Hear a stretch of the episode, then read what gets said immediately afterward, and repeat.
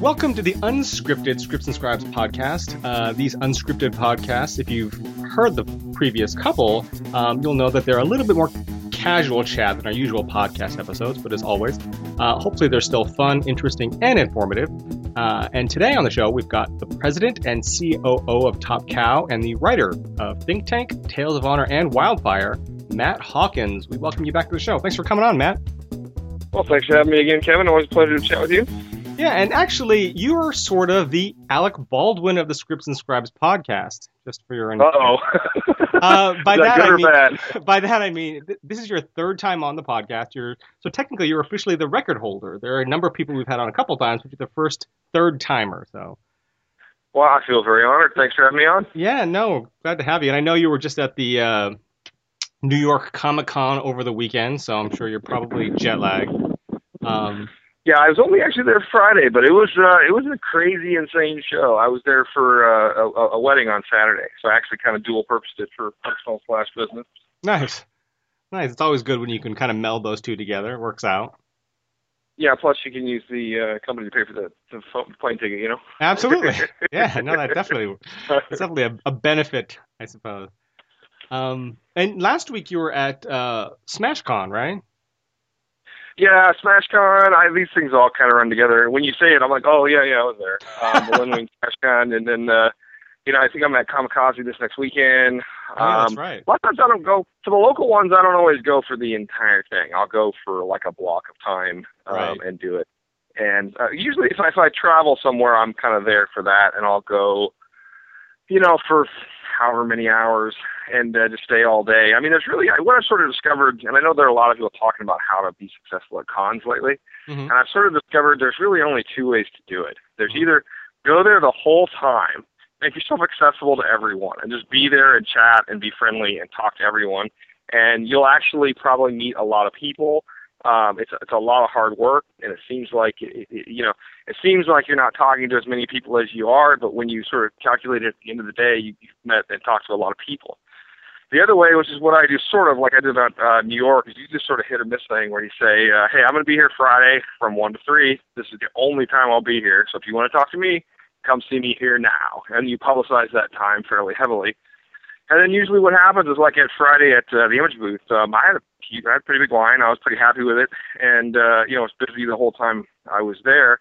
And when I left, I actually had to leave, but they actually told me to come back and do another signing later, and I couldn't do it. So it was actually kind of a good feeling, you know. So 'cause a lot of times when you do those two or three day shows, you'll stand there sometimes for upwards of an hour just by yourself, you know. And, and I think it feels kind of like, oh well, I'm wasting my time, or you know, this sort of thing. And believe me, I, I, I've felt that too. Right. Um, but I, I sort of at the end of the end of the con, I do a mental sort of uh, thing, and I'll do a little quick thing. I keep track of how much stuff I sell, obviously, but I also keep track of a little. I I have a little notepad that I make a little tick of how many people I actually chat with. Mhm. You know what I mean? So, because every time you chat with someone, you never know, because they may not buy something from you from that booth, but if you made a positive impression, then they go and they see an, in- or an interview by you on CBR about some new book. They might go buy that. They'd probably have a better chance of buying that book than they would have otherwise. You know, and I think there's a cumulative effect of doing those sort of uh, points of contact with people. And that's where I think conventions actually has a bit of a cumulative effect over time. Because I have people coming to me that said, "Oh, you know, I met you in 1996," and I'm like, "What?" And uh, so it's like we have this chat about you know how they met me 16, 18, however many years ago. So um, you know, it, it, it can be fun, you know. And I don't, I just I, I've it- it's been really something on my mind of like if people seem to really be bitching about cosplay, you know. I mean, there seems to be this sort of anger about cosplay, which I don't really get, you know, Right. because to me, cosplay is just an extension of the fan experience. I mean, you know, we we talked about this in one of our, one of the previous podcasts, I think, about how comics is unique in that it's a medium where people can actually meet the people that are behind it. Mhm. Well, to me, cosplay is an extension of that, where they can actually be the characters behind it. You know, I mean, it's it's it's an immersive sort of uh, experience. You know, it's it's not like reading a novel or watching a movie, really. Right, right.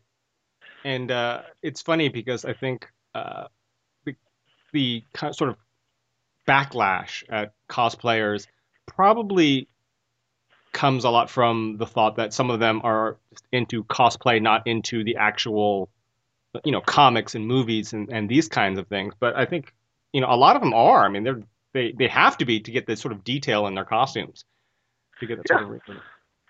No, I you know I I have yet to. I, I don't understand the uh, the territory, the nerd territoriality thing.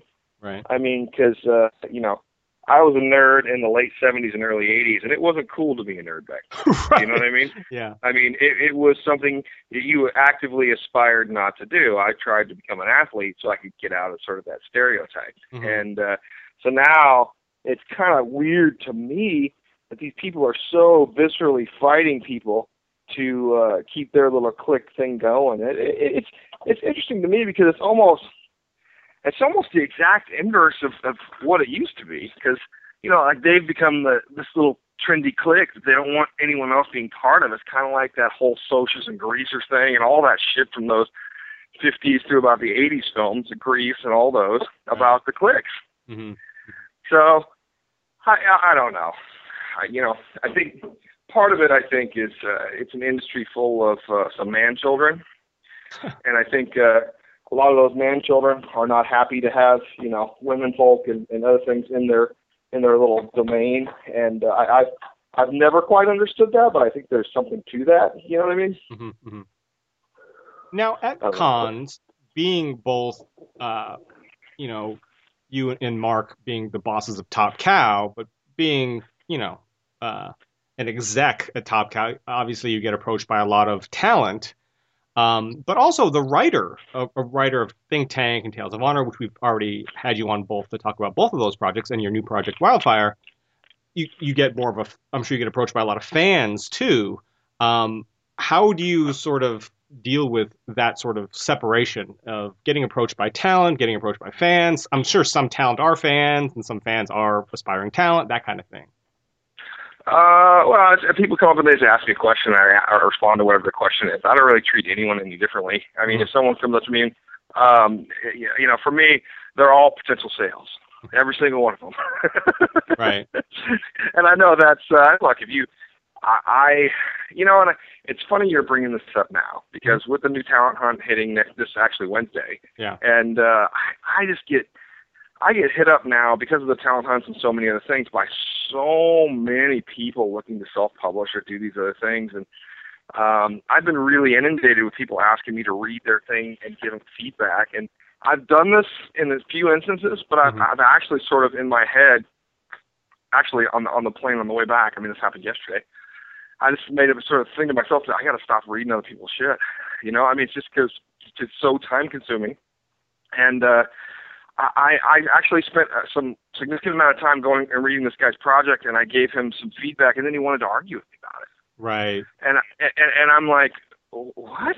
You know, and then then now I've now I've sort of pissed this guy off, and I was like, well, not only did I just waste my time, but I've actually alienated this guy. You know, so um, it, it's a weird thing, and I, I people just sort of dig in, you know, and I, I find myself doing that at times, but I I take notes. You know what I mean? I take notes from people, and I sometimes I I service notes on projects that I don't agree with the notes, but uh, you got to take a look at who's who's in charge. You know, if somebody's paying you to do a gig, you do what they want. If you're doing a self-published thing like Think Tank, I could do what I want. Right. There's So, a, there's an old article. I I think it's a New Yorker article, but I could be mistaken. It was by the writer of A History of Violence, um, and it's called uh, "I will Why I Will Not Read Your Fucking Script." I don't know if you've ever read it, but basically he says that the the, the day he stopped reading people's scripts were when I guess at a party he was approached by the girlfriend of a writer, and I guess they had some sort of loose connection, like they'd known each other a little bit, and he wanted uh, this writer to take a look at his script and give him feedback. So he did, and um, basically he sort of wrote the read the whole thing. It needed a lot of work. He wrote pages of notes, spent you know a long time, hours putting this together, and he gave the feedback back to the guy, and the guy was like, "Okay, thanks." And he thought, well, that's kind of odd. You know, he didn't really didn't seem appreciative or anything. And then later on, I guess at a different party or something, uh, the mutual friend the woman said, "I heard you were a dick to this guy," and he's like, "What are you talking about?" She's like, "Yeah, I heard you totally reamed his his script." And he's like, "Well, I gave him constructive feedback," but apparently, you know, his and this is, I find this is true in many cases. He he came to the conclusion that the guy didn't want feedback. He wanted praise. He wanted approval. He wanted to use this guy's connections. He didn't want feedback because he had already decided that his script was the greatest thing ever. And so yeah, I've, I've had yeah that that is exactly what is happening, and I feel bad honestly at this point for the people who are genuinely looking for feedback. Sure. Because I think there's so so many of the people in that that category of the guy you're just talking about from that example you just used yeah. that it's actually making a guy like me who is sort of open to reading other people's stuff and giving some constructive feedback. Now I don't want to do it because Yeah. um, you know I've spent some time doing it and it's just become such a pain in the ass and uh, just kind of drives me nuts. Um, and uh, I, I don't know I might change my mind, but at this point I'm I'm going to sort of ease ease off on that. And I, you know, the very first talent hunt I agreed to give people feedback and I remember that. I thought you were crazy. yeah, it, it actually drove me absolutely nuts. And uh, here's what I will do: I'm going to continue to take pitches for people. I will continue to take pitches and, and stuff like that. And if it's someone I, I get to know over a period of time, and I feel like they have the uh, right attitude towards it, I might engage them on some level. But at this point, people sending me stuff blindly through the email or whatever it is, there's no feedback. I mean, I'll take a quick look at it. I mean, the truth is, and I, I you know, I, I remember we talked about this too. Is whenever I read a third-party proposal from someone I don't know, Mhm. I'm looking for any reason to stop reading it. Right. That's actually because so many of them are so bad. You know what I mean? I mean, Mhm. they're usually so bad that when you and that's why I like bad art because it's very you know I look at bad art and in five seconds I can stop looking at it. But right. it takes longer to look at to find and uncover somebody's bad uh, you know script. And so, you know, when I start reading through it, that's why things like you know punctuation and grammar and, and things like that uh, matter. You know, and, and, and I gotta tell you, it's a weird thing when I read somebody's script. Like, you can tell when someone's sitting there with a, uh, a thesaurus trying to use a bunch of big words. right. That's that's always really weird to me too. You know, because I, I when I when I have to look up, I'm I'm a very fairly well educated verse guy. When I have to look up like ten words in three pages, I, I'm like sitting there like somebody's. You know, these people that sort of like, it's those people like from South Park that want to sniff their own farts, you know, that think they're super poet man and uh, they're going to write the greatest thing ever. And um, that's what I got to tell you. I know we're all over the place with this, but I discovered recently that I don't have the soul and heart of a poet, and it actually kind of hurt. And I realized because I tried so hard to sort of force that, and then I finally, in the last few months, have just kind of identified that there are certain artists and writers that you meet and you read that they have this sort of soul of a poet, Mhm. and Neil Gaiman is one of them. Mhm. And because I went back and reread all the Sandmans, and I've been re- rereading a lot of the early work of people that I really, really, uh, you know, like personally like. And I'm like, well, why did I like this? You know, go back, reread it, and I look at this stuff, and it it's interesting. I mean, I think there's sort of that where you have these natural, naturally gifted sort of uh, bards, you know, like the souls souls of poets that, that they write these things and it sort of flows in this magical, beautiful way. And I envy those motherfuckers something fierce, you know, because uh, I, I just it's, the the scripts are beautiful, you know, and because I, I sometimes hard with those things like similes and metaphors and stuff like that. For me, the stuff doesn't flow as as as you know as much, and I have to sort of uh, play with it, which is why I rewrite as much as I do, you know. Right. But I, you know, I think most people are in in the non-poet soul category, unfortunately. Yeah, I mean, but that's what makes them stand out. And there's all types of of writing and writers and material. Just not everything can be Sandman. I mean, there's there's a wide range of of different you know, books and comics and, and genres and niches and this and that. I think that's what makes it so amazing because you know, Think Tank is very different than Sandman, obviously, but it's it's it's really fantastic in its own right. But it's again, it's a different format. It's it's for different pe- on different audience. Although you know they can be fans of both, but you know obviously you know think tank is is very analytical. And some people would look at that and go you know the research required to do something like this is just not something that i'm interested in doing. It's not something i want to do. And again so it's it's a totally different you know i think viewpoint but it's it's still something i think that uh you know is, Well, I guess yeah. no go ahead. I think the the good news for people that uh like like me and like everyone else is that you can still be a writer. oh You sure don't have the soul of a writer because I never really considered myself a writer, and even and it's only been in the last year where when people ask me what I do for a living, hmm I say I write. I've always in the past said, oh, you know, I develop intellectual properties and work at a publishing company and put out books that we turn into films and TV shows, hopefully. And Right. and and in the last year, people ask me what I do, and I just say, oh, I write comic books. Right. And they kind of look at me funny, and then they they either look at me funny and that ends the conversation, or they look at me funny and they're fascinated, want to know all about it. Right. And uh, it's it, it's either or. Um, and it's just it's, it's just an easier thing to do, and you know, because uh, you know, I've written video games, I've written animation, I've written TV, and I've written you know, expected out some screenplays, but uh, I'm, I'm I'm a comic book writer. I'm writing 60 to 80 pages of comic books a month hmm and selling them professionally. So that's what I am. So I don't know. well, that's all. And running, you know, the day-to-day operations of Top Cow, and I got you. Um, yeah, no, no, it's it's all it's all it's all it's all in there. But I, I I just look at what I'm spending the majority and the bulk of my time doing. What do I like doing? You know, mhm, mhm. like when I do accounting and tax work, I just I do it as quickly as I can, just get it done. You know, I don't Right. want, I don't do it I don't do it to where it's uh, you know I'm hacking it out because I don't I don't want to be audited. But uh, I, I do that stuff as quickly as I can, and you know, it, it sometimes it bites me in the ass, but I, I actually spend a lot more time researching and writing. Like today, I was kind of tired coming back from New York, and I'm working on this project Tithe with uh, the Tithe, and so I laid in bed for about four hours earlier, just on my iPad, reading all these things about megachurches and tithing and, and all these sort of things. Because it's a heist story about uh, this group that sort of robs mega megachurches and uh, kind of like the town, but imagine it's uh, churches that rob it. right. And uh, so I started doing all this research, which was just it's just funny how fast time can fly when you do that. Because uh, you know, like I said, I was nine or ten o'clock this morning. My my girlfriend took off to go to work, and then I'm sitting there. And I look over and it's it's one o'clock in the afternoon. I'm still laying there looking on my I read my iPad's at eight percent now, and I'm like, oh oh shit, I guess I should get out of bed. So kind of Um, is what it is. Yeah, well, that's one thing that I think that you do uh, do exceptionally well in terms of again with think tank and, and that kind of thing is is research.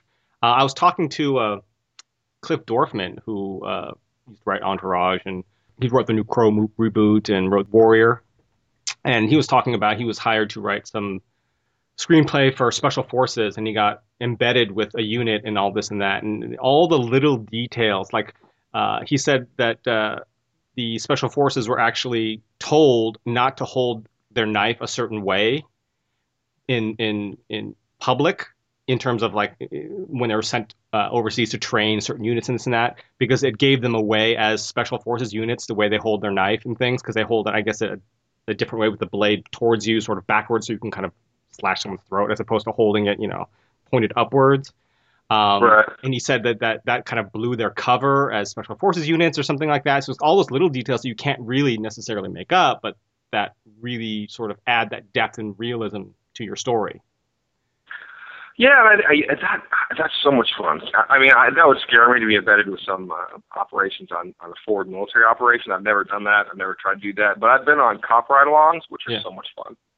And the first one I ever went along was with LAPD a few years ago, and uh, you know, it was uh, it was pretty boring actually. I mean, it was a four-hour thing, and and, and the craziest thing that I, I seem to recall remembering was this uh, pregnant woman spit on the cop car and uh, the cops i'm sure the cops they're giving you know reporters or embedded people with are super restrained and not the people that get out and beat the shit out of people. But uh, they got out and talked to this woman and uh, it was pretty uh, it was pretty interesting how calm these people were in the face of people in their face all the time. Right.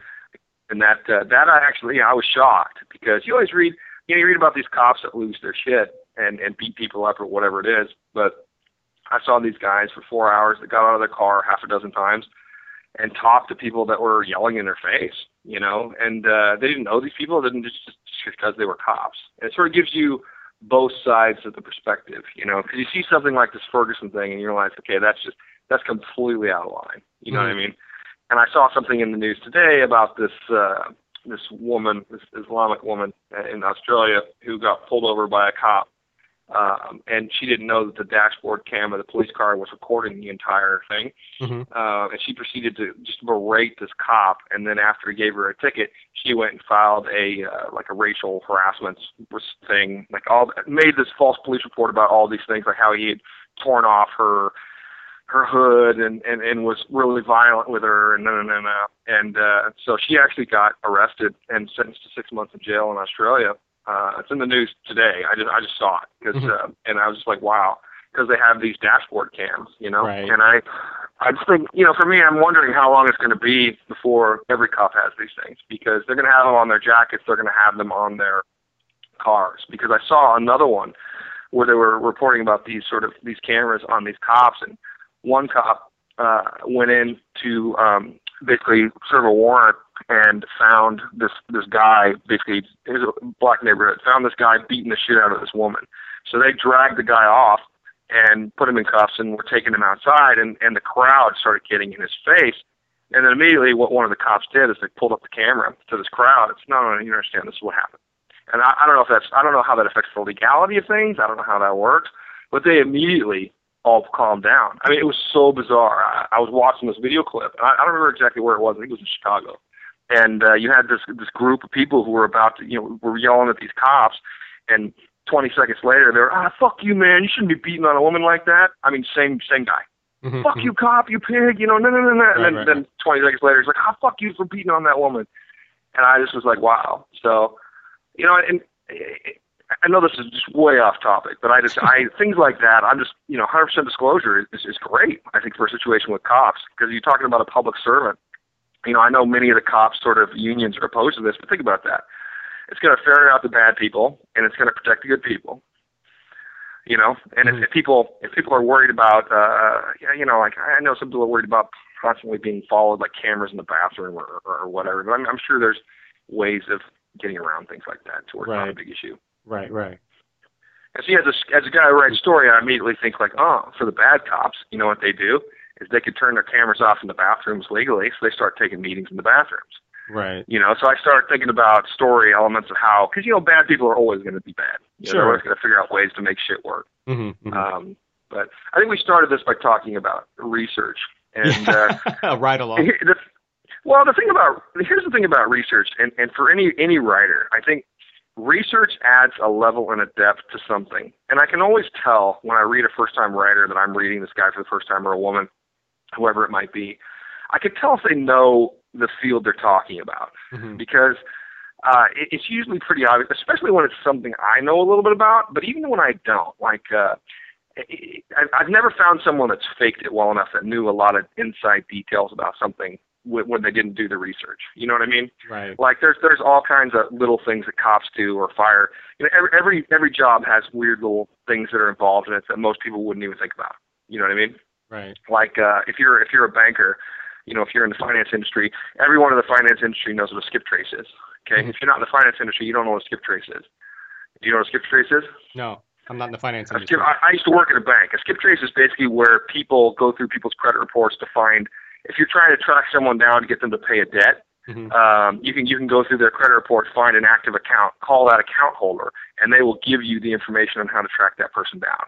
It's sort of this unspoken thing that people in the finance industry do, where they will share information about Mhm. how to trace people down. It's called a skip trace, Oh. and they won't always do it. And some companies have a uh, policy against it. But when I was doing banking in the early '90s, before I got into comics, um, I used to have a Rolodex, you know, of uh, people at different companies that uh, we knew that were sort of our people at this company. We would call this guy at Bank of America if we were trying to track down a BofA account, you know, and that kind of thing. Mhm. So every every every job has its weird little things like that that make it interesting.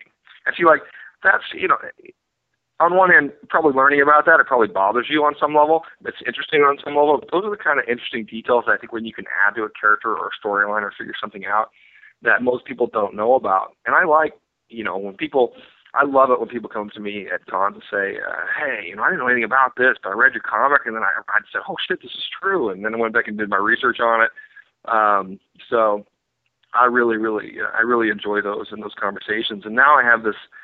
From doing things like I have this legion of people out there that are into science stuff now and are sending me links of shit all the time. I don't even need to do my own research because people keep sending me all these links to look at that's sort of relevant to the military industrial complex. And I spend more time doing reading that stuff than I do with the old research material I did. Right.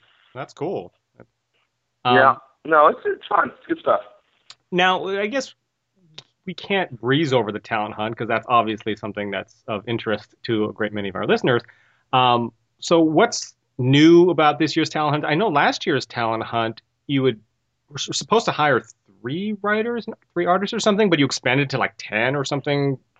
And so actually, what, we expanded to four, 14. There was 14 writers and 14 oh, artists. Oh goodness gracious! We did four, four, four winners and 10 runner-ups, which uh, in hindsight was kind of silly. Uh, I mean, good for the people that won and they got the exposure, but it became uh, hard for us to do. It was too big. Um, in fact, I've really scaled it back this year, and I'm sure people may not like to hear this, but we're doing two winners, two runners ups. That's it. That's because I mean, the, part of the problem is we still haven't published half of last year's runner up winners, mm-hmm. and we're still trying to figure out where to slot them in and what to do. And you know, we're we're sort of a small company. You know, I mean, we're not giant, and uh, we sort of slot some of the stuff in around what we regularly do.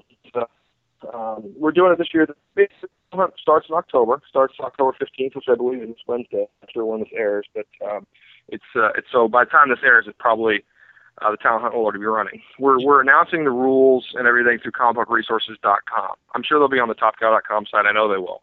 But there's uh, part of the thing too is we got our site was is not really designed to take massive amounts of traffic. Mm-hmm. You know, it's just basically a marketing site, and I, I'm not at this point willing to spend money to upgrade it. Um, so I made a deal with CBR.com to basically host the talent hunt because they are built to take massive traffic. Um, and so there's going to be a forum on their uh, like their message boards mm-hmm. that people can go in and, and, and download all the information from for the basically the sample scripts for the artists, the rules and the submission form for the writers. Um, and you can talk to other participants in that forum. And there's also going to be myself and Betsy and Ryan who will go in there and interact with people on that forum if they have questions but primarily be Ryan, who'll probably go in there every day. I'll probably go in there once a week or whenever he asks me to. Says, hey, can you go answer this question? And I'll go in and answer it. Um, but uh, we're letting we're running it a little longer this time. You know, I, I had several people last year, especially the artists, because you're running it over the holidays. They had t- difficulties figuring out finding the time to do it. I mean, basically, we're asking people to do eight pages of sequential art for artists uh, in five months. You know, that's that's uh, a little over a page a month um, the the contest runs through March 15th, mm-hmm. and uh, we're hoping. Uh, yeah, I mean, you know, the second year we, you know, it, the other interesting thing was, uh, you know, the first year we had I don't remember the numbers anymore, but I know we had slightly more entrants the first year than the second year. Oh, okay. Um, and so I don't know if that's because people tried it and they lost. They figured they're not going to re-enter. You know, I'm, I'm not sure why that was. It was it was slightly less. It wasn't like you know half, but it was I would guess 10% less if I remember correctly. How many um, entrants approximately did you have either the first or the second year?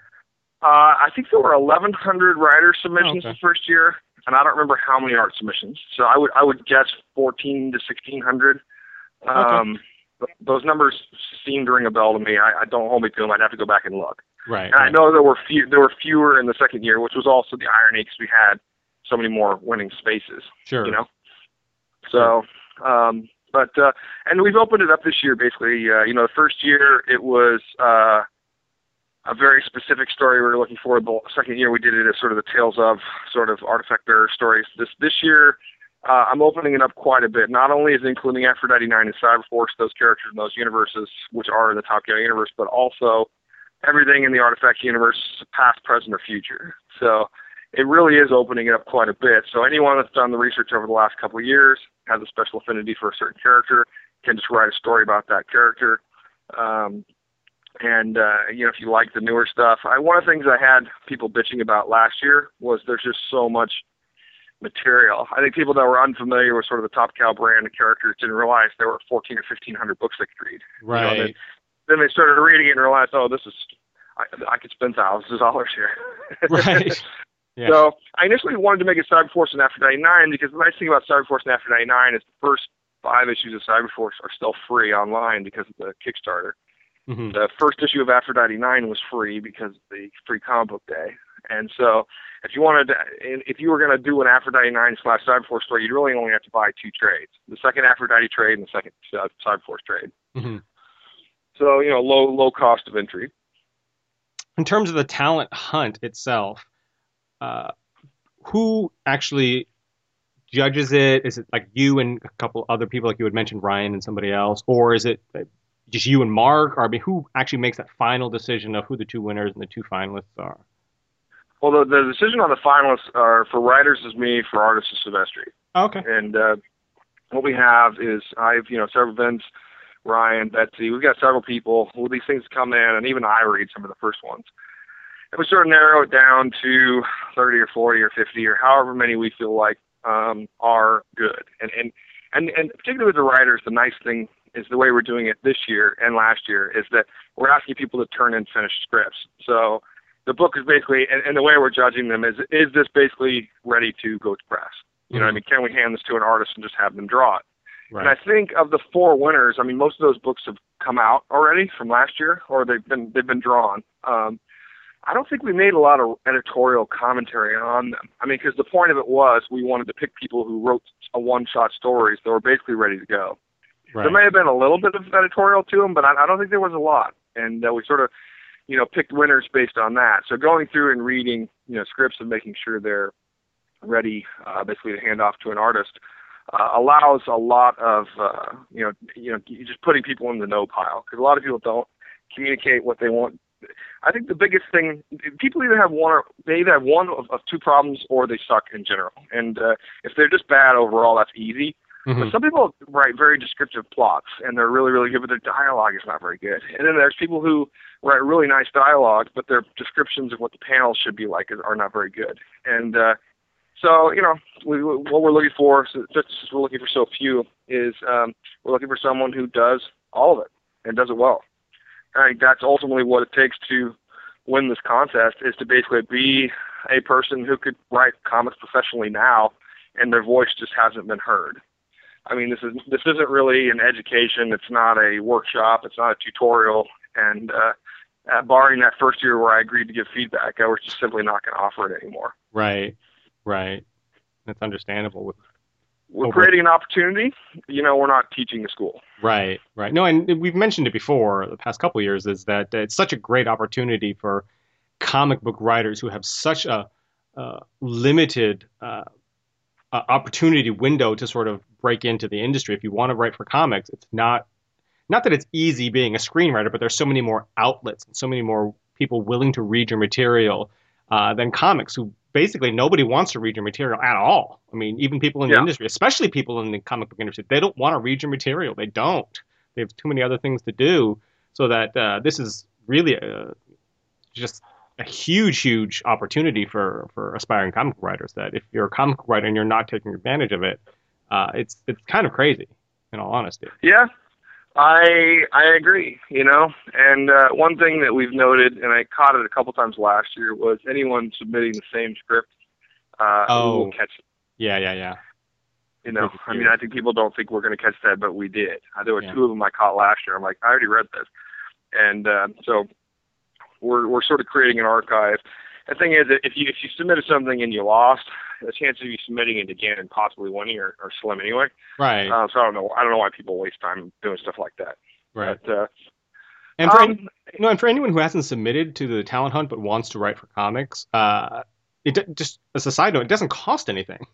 Is this is not like a a, a contest or a, a festival or anything like that where you have to pay money. Even the Nicholl Fellowship, which is great, and they pay you to write a, a feature if you get selected.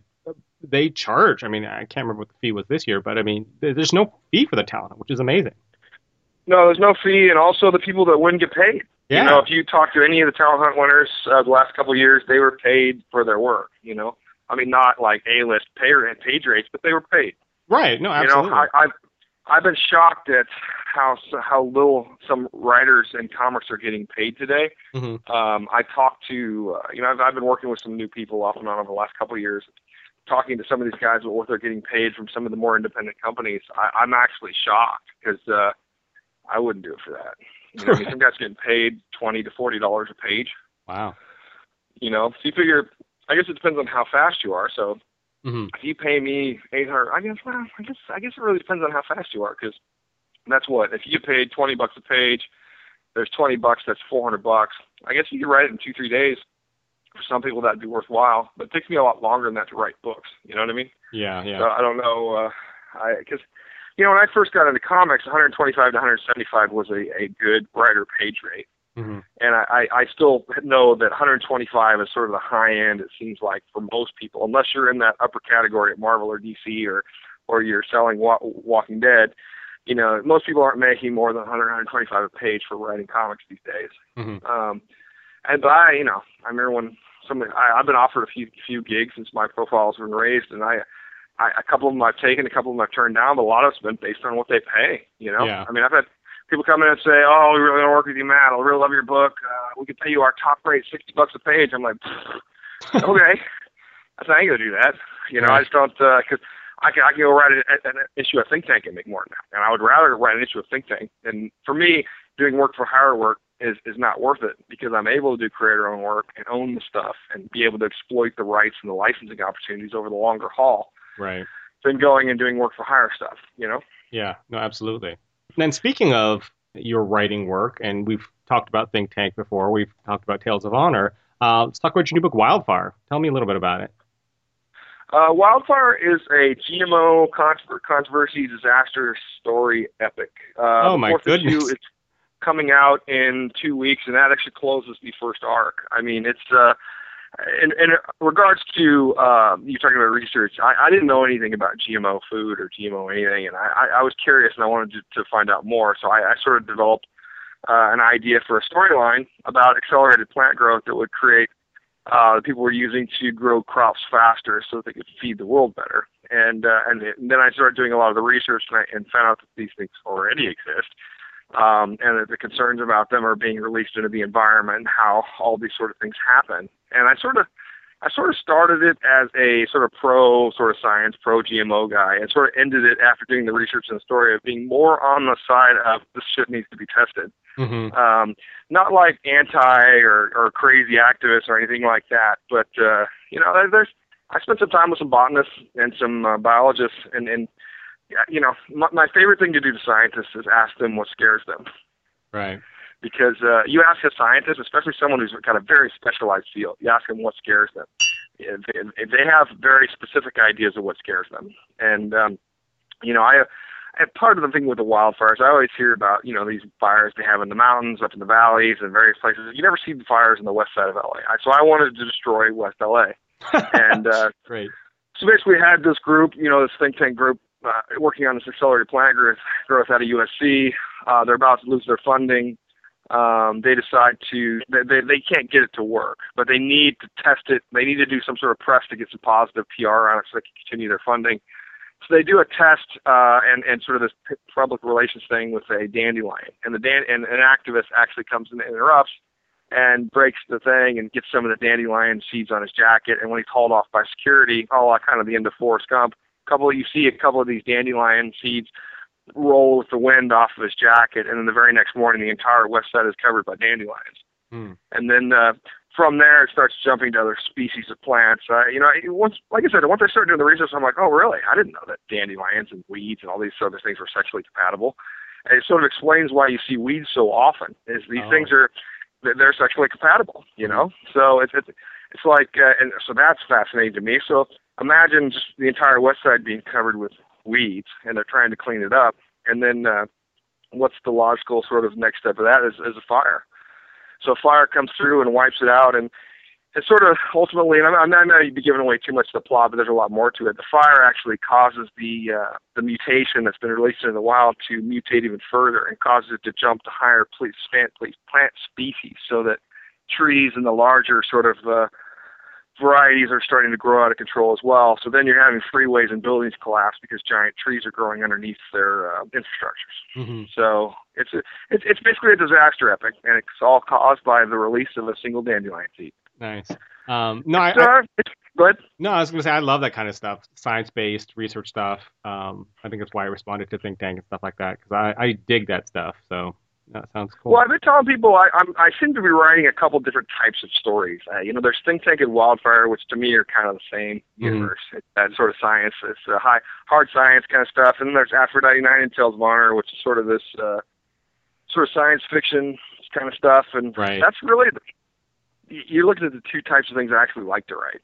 You know, so those are probably what I'm going to stick with. You know, and uh, I might try some other stuff at some point, but I'm going to stick with what I like to do and what I'm good at. and uh, so I'm gonna, I'm doing a lot more stuff like that. Like I'm doing a new Tales of Honors arc. Uh, we're doing a second season of Wildfire. Um, doing the fourth season of Think Tank hmm at the fourth volume. Um, I'm doing the Tithe with Rahsan. So yeah, a lot, a lot of stuff on the works. It's I looked at my schedule and my uh, writing schedule is book solid for the next 19 months. Oh goodness. Um, that's great though. I mean, it's always good to be busy and to have have things to do. Yeah, no, I'm I'm I'm uh, I'm having I'm having fun still. I, it, there's some like I said, the work for hire gigs aren't quite as fun and uh, they're not quite as rewarding, but uh, they sure pay better sometimes. Right. Um, well, and that I guess transition to uh, the question we like to ask everybody is reading, watching, and playing in terms of video games. What are you reading, watching, and or playing these days? I just finished reading Childhood's End, um, the Arthur C. Clarke book. I've read it about a hundred times, but I read it again just very recently. Um, I forgot how that ended, and it's interesting to remind me itself of that. That's the book I just read. I've been reading uh, Ray Bradbury, Isaac Asimov. Um, I, I, I've had this rash of reading of the classic sci-fi stuff in the last about six months. So any any spare time I've had, I've, I've basically read that. Mhm. Um, I am also reading. What was this book called? I'm reading. I, I read a lot of the Tales of Honor, the Honor Harrington stuff. That's work related, and you know, I, I get a lot of these uh, books, science books and stuff sent to me, and I'm, I'm reading two or three of those right now. And, and I always love like Richard Dawkins, Christopher Hitchens, and I I just finished The God Delusion. We read that. I'd read that a couple times before, so those things are always fun for me. Uh, what am I watching? I, I'm watching The Blacklist. Uh, okay. I like I like the Knick. Mhm. Um, I I like the I, I like the Steve Wilkos show. Uh, I- and I know that's a weird one, but that's because of my girlfriend and uh, that that I don't know if you've ever seen that show. I Isn't that the guy? Isn't that the guy from Jerry Springer, the bouncer guy from Jerry Springer? Yeah. has? Okay. Yeah, but it, it it is it is the most. You know what? Go watch one of the shows where it, it's the child abuse show because uh, they have basically a couple parents or a parent, a grandparent, and it, want- they know that someone is abusing this child, and uh, they go on. It, it's just, it's just I don't know if it's just the way they write it, but it's highly emotional. By the end of these shows, I'm like emotionally distraught. I'm like wrecked because you see these people basically lying. They're caught on these lie detector tests, and hmm it is actually quite fascinating. I think you know some people that are, like to write, they need to uh, dig into the mire a little bit if they want to learn character and not be so highbrow about stuff. Because when you when you stick only to the highbrow stuff, you can't write other stuff. You know, Right. going in and listening to characters talk on Jerry Springer and stuff like that can give you an interesting look on how certain classes of people talk. You know, you know, Springer and shows like that are, are these are poor, uneducated people, but you need people like that for stories too. Um, and uh, what else am I reading and writing uh, or, not, or watching? Uh, you know, I, I really fell out of love with movies lately. I'm not sure why that is. I don't think I saw maybe one or two summer movies, and they may have been both the Marvel ones. You know, Right, I, right. I know I saw Guardians of the Galaxy, and I know I think I saw Captain America. Uh, I saw the Tom Cruise Edge of Tomorrow. Uh, but you know, normally in years past, I watched like a movie every weekend with my kids and, and my woman and stuff. I didn't do that this year. I just didn't watch hardly anything. hmm Um, I'm not sure why that is. It might be because there's so much good TV. Like I said, I watched The Knick. Have you seen The Knick? That's such a great show. No, but uh, you're not the first person to recommend it to me. So I definitely have to check that out. Great fucking show. Um, and uh, I think those are the ones off the top of my head that I can remember in the immediate. And what was the third? It was uh, what am I reading? What am I watching? What was the Playing. third one? Playing video games. Oh, I played. Uh, you know, I got this Destiny game, the new Mhm. one from the Yeah, Halo yeah, guys, and. I, I played that for a little bit, but I just couldn't get into it. I, I uh, you know, I'm not very good at these sort of games, these shooter games, where eventually the goal is to be a multiplayer and go fight, you know, other little kids with too much time on their hands. Right. Um, and uh, so I play those a little bit sometimes just to see what they're like, but uh, I, I I suck at them, so I just kind of live vicariously through my sons and watch them go on and talk shit to these other little kids about it. Um, nice. I played Titanfall, couldn't get into that. Um, I played the second Infamous game, uh, Second Son. I think I really Oh, yeah. like that game a lot. Yeah. Like that game a lot. Highly recommend it.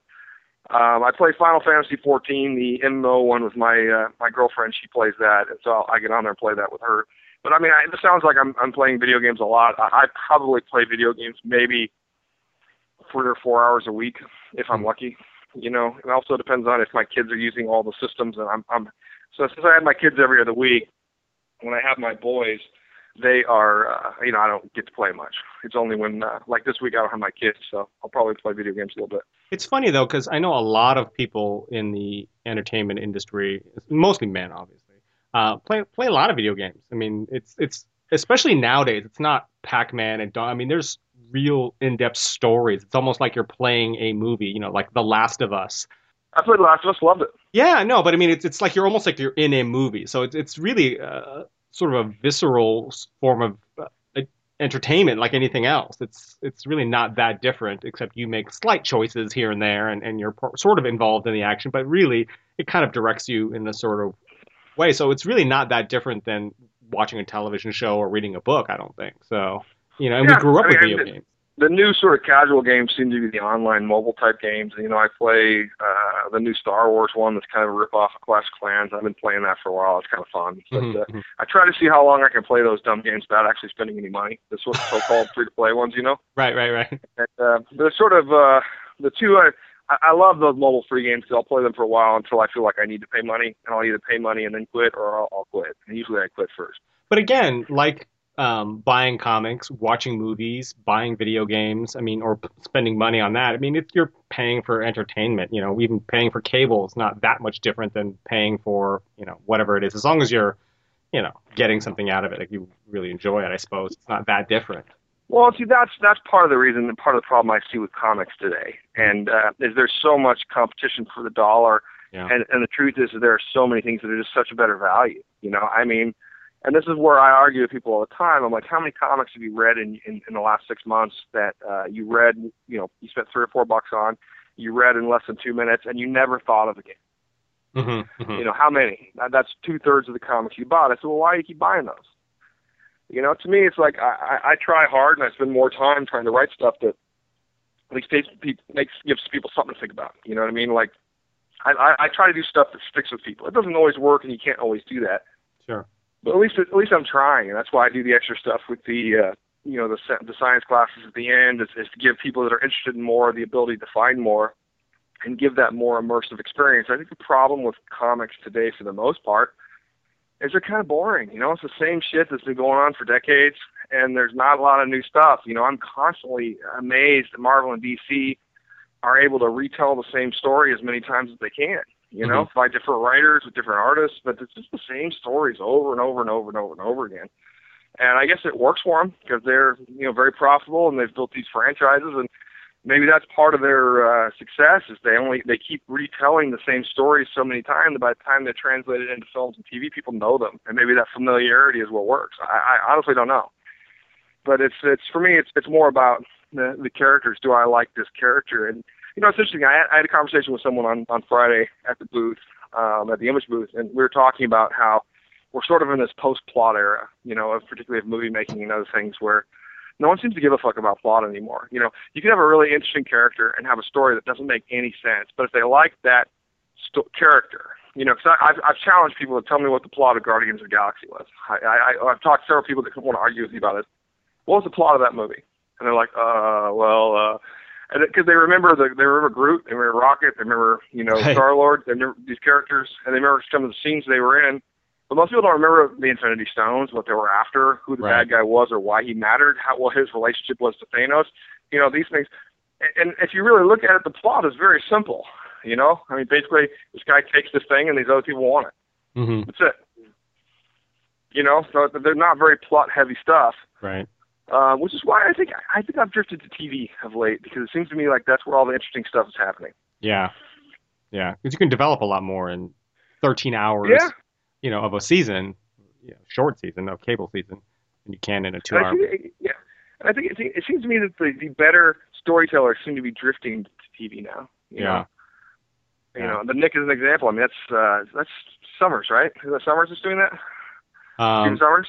I think so, yeah. Yeah, I mean, he he wrote and directed. I think the first ten episodes.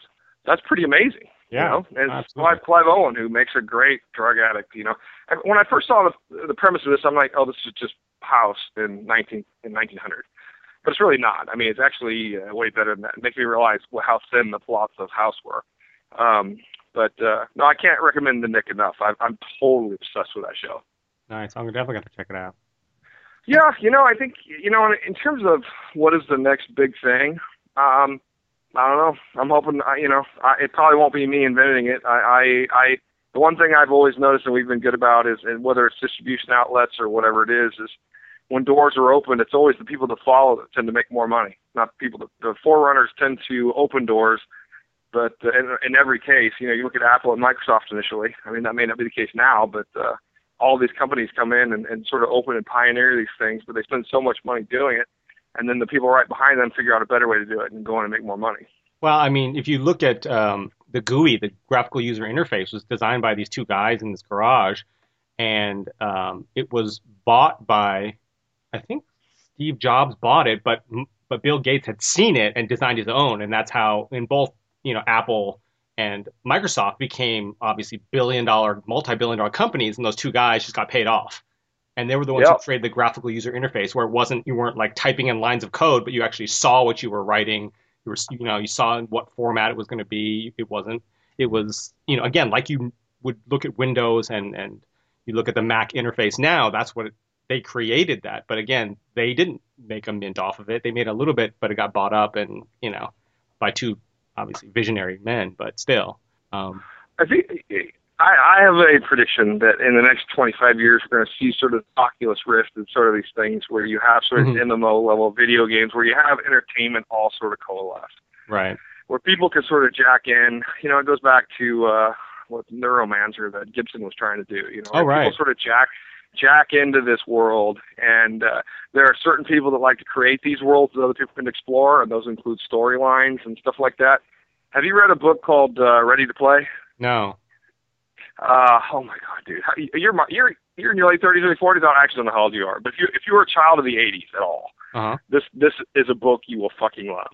Uh it's called ready to play. It's okay. this guy's first game our first novel and just so you know that this guy is one of our homies, he took his advance for the novel and went and bought one of the Back to the Future DeLoreans. So this is uh, this guy is, is a true dork like the rest of us, yeah. and uh, it's just it's an amazing book laced with so many 80s references. It's basically this guy created this sort of Oculus Rift world that it's like this World of Warcraft world that everyone spends all their time in. No one wants to be in the real world because the real world sucks. Mm-hmm. You can go into this, you can jack into this world and create your own persona and be whoever you want. So it's a, it was a and real, it, real life Second Life. Yes. Yeah. But on top of Second Life, what it is is everything. There were worlds within that world where people would create like their own World of Warcraft world, you oh, know, or and also in in Ready to Play, basically the people that controlled this giant world licensed all these storylines from previously well-known things. So you could go to the Star Wars universe inside of this giant sort of thing and spend your time. You could spend all your time in, in the Star Wars universe, uh-huh. Star Trek, and and uh, they're making a movie. I don't know how they're going to do it because the licensing issue should be pretty nutty. But uh, it's, it's sort of a uh, it's it's a pretty cool fucking book. I, I I really enjoyed it, so I recommend that too. Okay, we'll definitely have to check that out. Uh, I don't want to take too much of your time, but I appreciate you coming on and, and talking about everything. I'm going to put links to the CBR talent hunt and uh, uh, you know the Cyberforce. Yeah, should be up. Guys... Uh, yeah, it should be up. Should be up uh, Wednesday. Yeah, by the time this airs, it'll be out the previous week because we're going to be airing uh, on a Monday, so it'll be out the previous Wednesday. But I'll, I'll, definitely have the links up for it and everything, and as well as the "I will not read your fucking script" article because I do think that was a brilliantly written um, article, um, and it sort of explains why people don't necessarily want to read your material. It's not necessarily you per se, but they have a bad. A lot of people have a bad taste in their mouth from you know people who just want. A, they want praise. They want your connections. They don't want a critique, an honest critique, and and so that yeah, they want you to hire them. You know, they want a job. They don't want feedback. They want a job. And right, they, right. Most people mistakenly assume that they're good enough to uh, to do something immediately, and uh, it's I just it's not as easy as people think it is. I mean, I, I do still believe that most people can become good writers. I, I believe that. You know, I'm sort of a case in point. I was a science guy who was working in finance. I was about as far away from English and writing as you can get, and uh, so I do believe it is possible for anyone to do this, but you got to be willing to take a lot of critical feedback and learn. It's not something that's that's easy. You know, I'm still learning. You know, I look back at my stuff I've written previously, and I'm, oh my god, how would you so differently now? You know, so you always evolve as a writer. Plus, I think in the article he went on to say that um, writing is his profession. He gets paid to do it, and that includes you know editing and writing his own material. So by coming to him and saying, "Hey, can you look at this and give me a critique?" It's almost like if you were an accountant saying, "Hey, can you do my taxes for free?" I mean, you're he's you're asking him to basically work for you for nothing just by thinking, "Oh, just take a look at it," you know, let me but that's not how he looks at it. He looks at it like this is my job. This is what I do for a living. And again, you work at, you know, if you own a, a butcher shop, I don't come in there saying, "Hey, can I have some free steaks?" Well, you have plenty of them. Why can't I have it? It's not a big deal. You know, it doesn't work that way. Is what right. It, part of his message was as well. But um, anyway, great having you back on. Um, be sure to follow Matt on Twitter at TopCowMatt. And uh, like I said, we're going to put all the links up there. Um, and uh, check out Wildfire. Um, and for more great interviews and resources on writing, check out our website, scriptandscribes.com. And thanks for listening, as always.